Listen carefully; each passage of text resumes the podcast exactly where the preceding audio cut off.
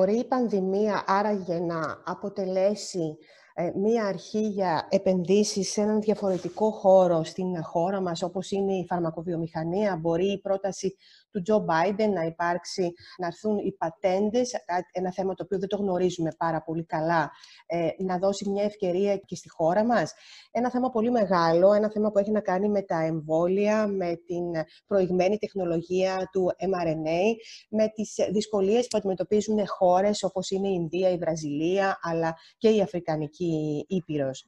Έχουμε κοντά μας έναν άνθρωπο ο οποίος θα ξέρει πάρα πολύ καλά και θα μπορέσει να μας βοηθήσει και από την θεσμική του θέση να κατανοήσουμε α, τι είναι αυτό που συμβαίνει και πόσο η Ελλάδα μπορεί να μετέχει από, έναν, από ένα άλλο πόστο σε αυτό. Έχουμε κοντά μας λοιπόν τον κύριο Θεόδωρο Τρίφωνα, είναι ο πρόεδρος της Πανελλήνιας Ένωσης Φαρμακοβιομηχανίας. Καλή σας μέρα κύριε Τρίφωνα. Καλημέρα και σε εσάς και σε όλους τους ε, φίλους σας και συνδρομητές σας και ευχαριστώ για την ε, δυνατότητα να επικοινωνήσουμε. Ήθελα να σας ε, κάνω το πρώτο ερώτημα που έχει να κάνει με κάτι που συζητήθηκε πολύ και στην Ελλάδα, αλλά συζητήθηκε και σε όλο τον κόσμο μετά ειδικά από την ε, πρόταση του Αμερικανού Προέδρου για άρση της πατέντας σε μια πάρα πολύ προηγμένη τεχνολογία όπως είναι αυτή του mRNA. Και θέλω να ξεκινήσω με αυτό. Είναι εφικτό κάτι τέτοιο, γιατί γνωρίζουμε ότι η έννοια της πατέντας είναι κάτι εξαιρετικά σημαντικό για την έρευνα. Πόσο εφικτό είναι πραγματικά να μην ισχύσει σε αυτή την περίπτωση και, για, και αυτό πραγματικά θα βοηθήσει χώρες που δυσκολεύονται πάρα πολύ ε, να αντιμετωπίσουν την πανδημία; Το ζήτημα είναι αρκετά ε, πολύπλοκο και πολυπαραγωγικό. Ε, σε άλλη περίπτωση, σε οποιαδήποτε άλλη περίπτωση, θα λέγαμε κατηγορηματικά όχι, ότι δεν υπάρχει περίπτωση καμία εταιρεία να συνενέσει να μεταφέρει τεχνογνωσία, διότι αυτό, περί αυτού πρόκειται. Δεν αρκεί να αναρτήσει η Moderna ή η Pfizer στο διαδίκτυο τη σύνθεση που έχει κάνει, παρότι είναι ένα σημαντικό βήμα και θα, θα βοηθήσει όσους το δούνε, αλλά πρέπει να μεταφερθεί συγκεκριμένη τεχνογνωσία που ανθρώπους το έχουν ήδη κάνει σε τρίτους. Αυτή η μεταφορά τεχνογνωσίας είναι κάτι το οποίο ουσιαστικά σημαίνει ότι θα απολέσουν πνευματικά δικαιώματα σε μια πολύ ειδική τεχνολογία.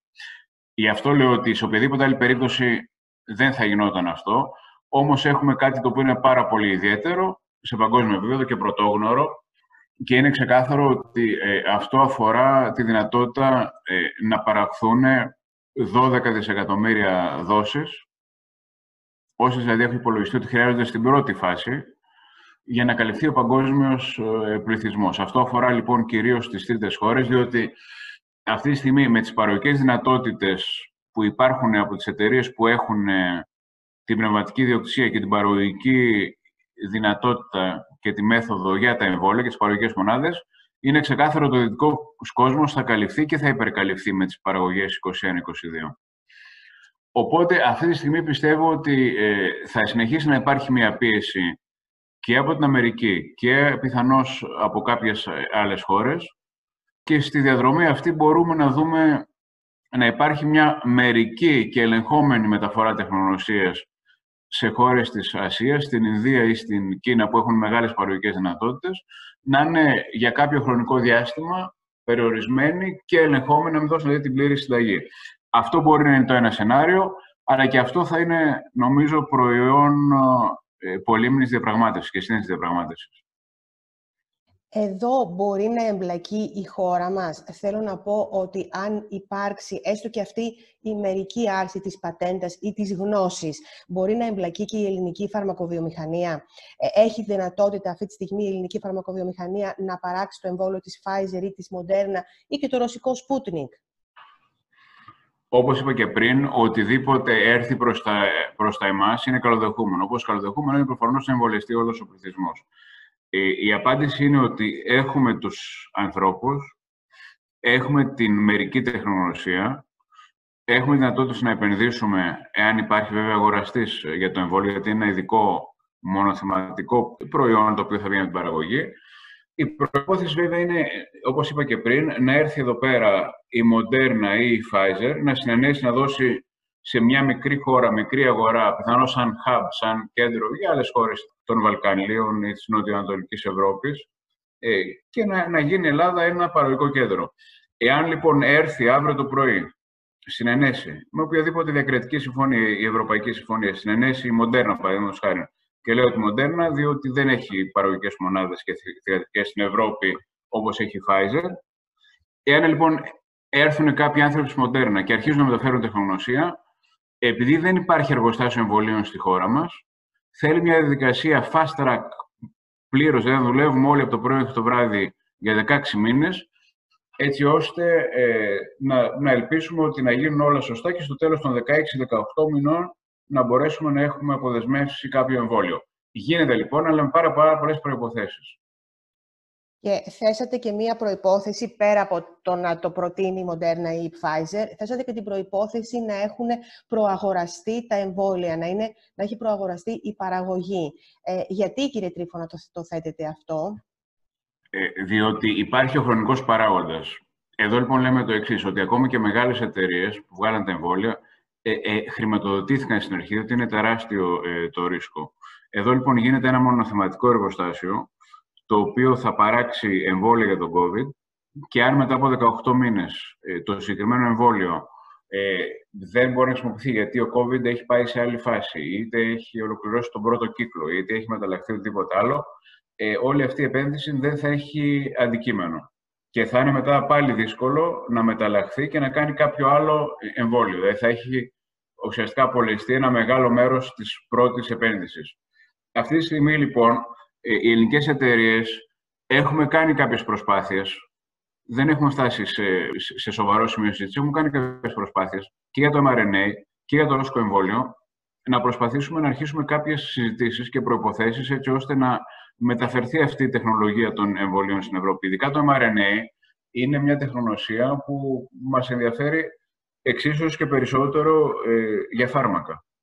Δεν θα είναι η βάση, από τη που απέδειξε ότι είναι κάτι το, μια, μια τεχνογνωσία και μια τεχνολογία που είναι αρκετά ασφαλής, φαίνεται και λέγεται ότι θα χρησιμοποιηθεί σαν πλατφόρμα για πολλά φάρμακα, κυρίως αντικαρκυνικά φάρμακα στο μέλλον. Είναι λοιπόν κάτι που μας ενδιαφέρει και είναι κάτι το οποίο ε, φυσικά θα θέλαμε να επενδύσουμε. Αυτό θα μπορούσε να δημιουργήσει στη χώρα μας και πολλές νέες θέσεις εργασίας και ενδεχομένως αυτές οι μονάδες αργότερα να χρησιμοποιηθούν και για την παραγωγή και άλλων εμβολίων. Ε, εδώ είναι μια πάρα πολύ μεγάλη συζήτηση. Πρέπει να βάλει κανείς το ευρωπαϊκό πλαίσιο και μετά θα έρθουμε και στην ε, χώρα μας, που είναι μια ιδιαίτερη περίπτωση λόγω της δεκαετούς οικονομικής κρίσης. Είδαμε ότι στην Ευρώπη άνοιξε και καλά έκανε και άνοιξε μία συζήτηση λόγω της πανδημίας, λόγω του COVID, που ουσιαστικά έλεγε το εξής. Δυστυχώς, εμείς στην Ευρωπαϊκή ε, Ένωση είχαμε μια σοβαρή αποβιομηχάνηση βασικών αγαθών, βασικών ουσιαστικά ε, φαρμάκων και υλικών στον τομέα της υγείας και σε άλλους πολλούς τομείς, σε τρίτης χώρας, λόγω χαμηλού παραγωγικού κόστους.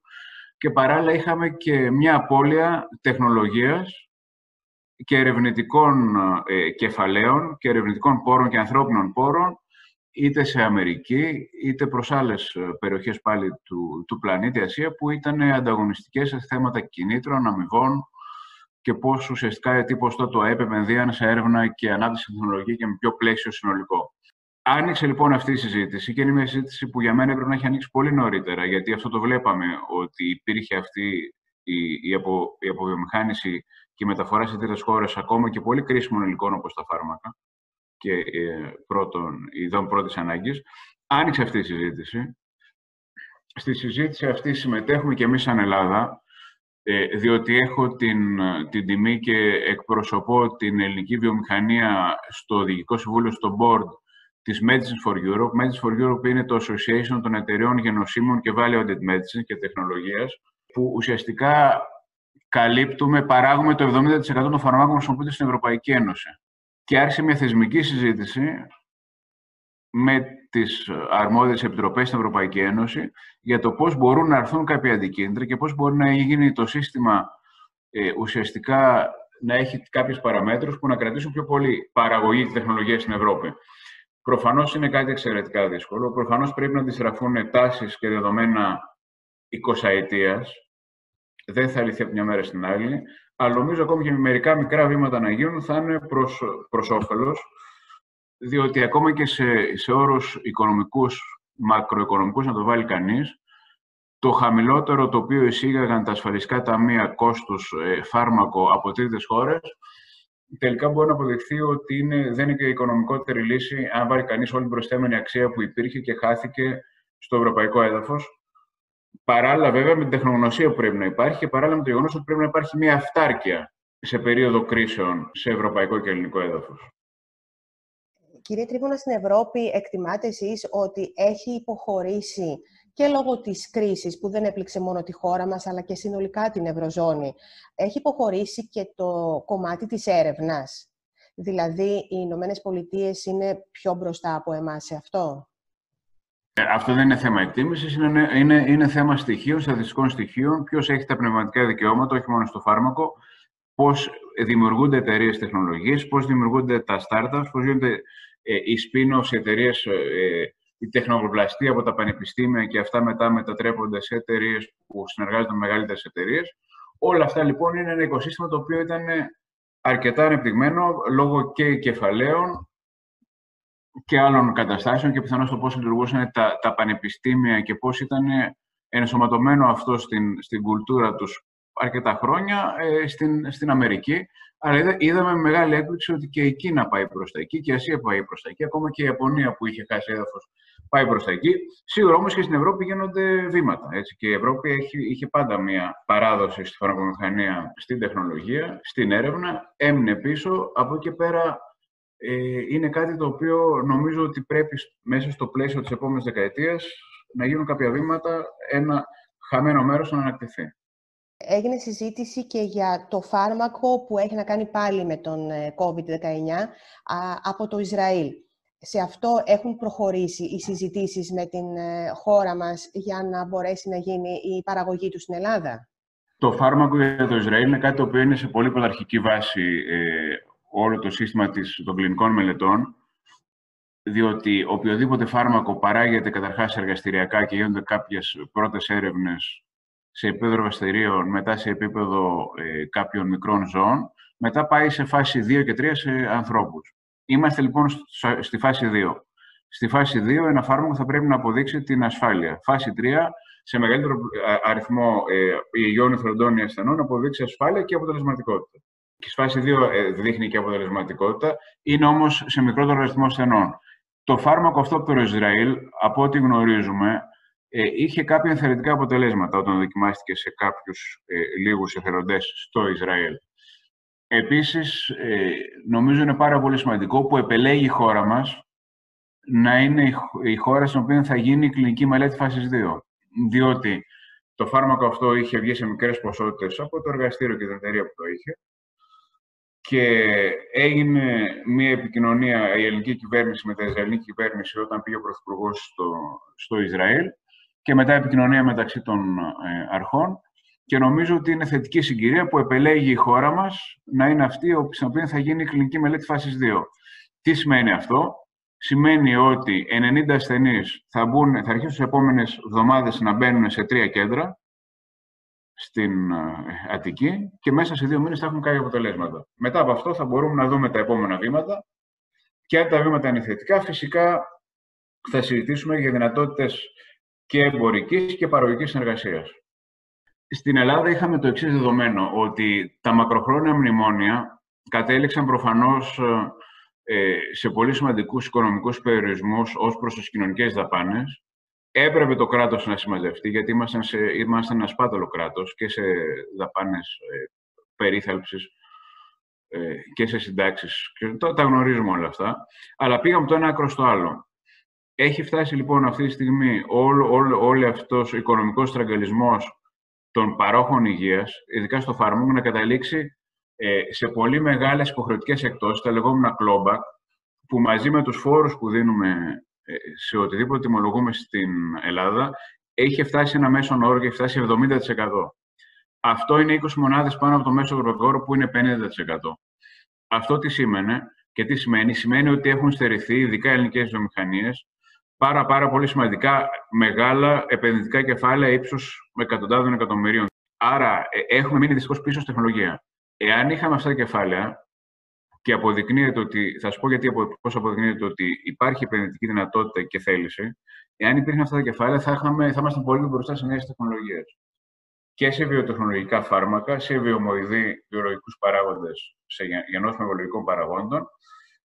Και αυτό θα σήμαινε ότι η χώρα μας θα μπορούσε να παράγει εδώ πολύ παραπάνω από ό,τι παράγει σήμερα σε φάρμακα τα οποία χρειάζεται ο Έλληνας ασφαλισμένος και ασθενής. Στόχος είναι, έχει δυνατότητα η ελληνική βιομηχανία, κυρία Λιναρδάτου, μέσα στα επόμενα 5 με 7 χρόνια να καλύπτει το 70% των αναγκών των Ελλήνων ασθενών. Αυτό είναι πάρα, πάρα, πάρα πολύ σημαντικό, διότι δείξαμε ότι σε περίοδος κρίσης πρέπει να έχει κανείς αυτάρκεια. Θέλω να σου πω το εξής. Λόγω της μεγάλης παραγωγικής βάσης που είχε η Ελλάδα σε φαρμακευτική βιομηχανία και βέβαια λόγω και το ότι οι ξένες εταιρείες συνεχίσαν και εισάγανε φάρμακα, κατά τη διάρκεια της κρίσης της πανδημίας το 2020, ήμασταν από τις ελάχιστες ευρωπαϊκές χώρες που δεν είχαμε λήψει σε φάρμακα. Γιατί έγινε αυτό, διότι πολλές ευρωπαϊκές χώρες εισάγουν έτοιμα γενώσιμα από, από τρίτες χώρες της Ασίας. Κλείσαν λοιπόν τα σύνορα με την πανδημία και είχαν λείψει σε φάρμακα. Εμείς έχουμε μεγάλη παροχή βάση, είχαμε πρώτες ύλες, είχαμε στόκ πρώτων υλών και μπορέσαμε και όχι μόνο καλύψαμε, αλλά εξάγαμε και φάρμακα σε, σε χώρες της κεντρικής Ευρώπης και του βοηθήσαμε να αντιμετωπίσουν και θέματα που είχαν ε, στις ΜΕΘ, αλλά και χρόνιες παθήσεις κυρίως, όπως παραδείγματος χάρη φάρμακα για την υπέρταση που εξάγαμε στη Γερμανία, επειδή ουσιαστικά είχε θέματα εισαγωγών από τρίτες χώρες. Όλο αυτό είναι ένα πολύ σημαντικό πλαίσιο την επόμενη δεκαετία, διότι καθορίζει και το πώς μπορούν τα ταμεία να χειριστούν τα οικονομικά τους προς το φάρμακο. Τα επόμενα δέκα χρόνια τα νέα φάρμακα θα έχουν ένα τεράστιο κόστος που καμία δυτική κοινωνία δεν μπορεί να σηκώσει. Τα ασφαλιστικά ταμεία δεν μπορούν να σηκώσουν, διότι ο πληθυσμός στην Ευρώπη γερνάει, διότι η Ευρώπη έχει και ευτυχώς έχει κοινωνική συνοχή και κοινωνική κάλυψη και ασφαλιστική κάλυψη πολύ καλύτερη, παραδείγματος χάρη από ό,τι οι ΗΠΑ ή προφανώς άλλες χώρες που δεν έχουν καλύψεις. Άρα σημαίνει ότι θέλει να προσφέρει στους ασφαλισμένους και στους ασθενείς ό,τι μπορεί καλύτερο. Το ό,τι μπορεί καλύτερο όμως δεν υπάρχει ούτε να χρηματοδοτηθεί. Τα νέα καινούργια φάρμακα, οι ειδικές σπάνιες παθήσεις, τα καινούργια αντικαρκυνικά φάρμακα, ε, βιολογικοί παράγοντε για ρευματοδία αρθρίτιδα, για σκλήρωση κατά πλάκα, για σπάνιες παθήσεις, όλα αυτά είναι πανάκριβα. Μιλάμε φάρμακα 300, 500 ή 20.000 αντικαθιστούν φάρμακα των 5, των 10, των 20 ευρώ. Άρα, για να μπορέσει αυτό να αντιμετωπιστεί, πρέπει αφενός με το κράτος να οργανωθεί πολύ ως αγοραστή φαρμάκου και υγείας. Αφετέρου, πρέπει να μπορέσει να καλύψει με οικονομικά φάρμακα από την εγχώρια παραγωγή το 70% και να χρειαστεί να, το άλλο 30% να το πάρει από όπου εισάγεται, βέβαια, με διαπραγμάτευση. Είναι κάτι το οποίο θα το βρούμε μπροστά. Γι' αυτό αυτή η εποχή της πανδημίας είναι πάρα, πάρα πολύ σημαντική και το Ταμείο Ανάκαμψης και όλοι οι πόροι να κατευθυνθούν στη δυνατότητα η χώρα μας να έχει πρόσβαση και δυνατότητα να χρηματοδοτούν οι ελληνικές εταιρείες σε νέες τεχνολογίες. Αυτό σε συνδυασμό με την καλύτερη συνεργασία με τα πανεπιστήμια και με, το, και με όλο, όλο ουσιαστικά το αποτύπωμα που δημιουργείται από τις ερευνητικές εταιρείες, τα ειρηνικά ιδρύματα, τα πανεπιστήμια και τη βιομηχανία, μπορεί πιθανώς να δώσει μια όθηση την επόμενη δεκαετία. Σημαντική στη χώρα μας, σε επίπεδο και τεχνολογίας και θέσεων εργασίας. Άρα ουσιαστικά κύριε Τρίφωνα μας λέτε ότι η πανδημία μπορεί να λειτουργήσει ε, ως, ε, ή λειτουργήσε ήδη ως ένας μοχλός πίεσης για να αλλάξουν τα πράγματα και σε ένα τομέα που πάντα γνωρίζαμε ότι η Ελλάδα τα πήγαινε πολύ καλά και αυτός είναι ο τομέας της φαρμακοβιομηχανίας μας. Η πανδημία αναδεικνύει κάποια προβλήματα και κάποιες ευκαιρίες. Νομίζω είναι θέμα όλων μας να μπορέσουμε να συντονιστούμε καλύτερα για να το εκμεταλλευτούμε. Και μέσα στη χώρα και βέβαια ε, πανευρωπαϊκά. Σας ευχαριστώ και πάλι θερμά για αυτή τη συζήτηση. Μας βοηθήσατε να τα βάλουμε έτσι λίγο σε κουτάκια τα πράγματα και να καταλάβουμε τι πραγματικά γίνεται. Ευχαριστώ και εγώ. Να είστε καλά.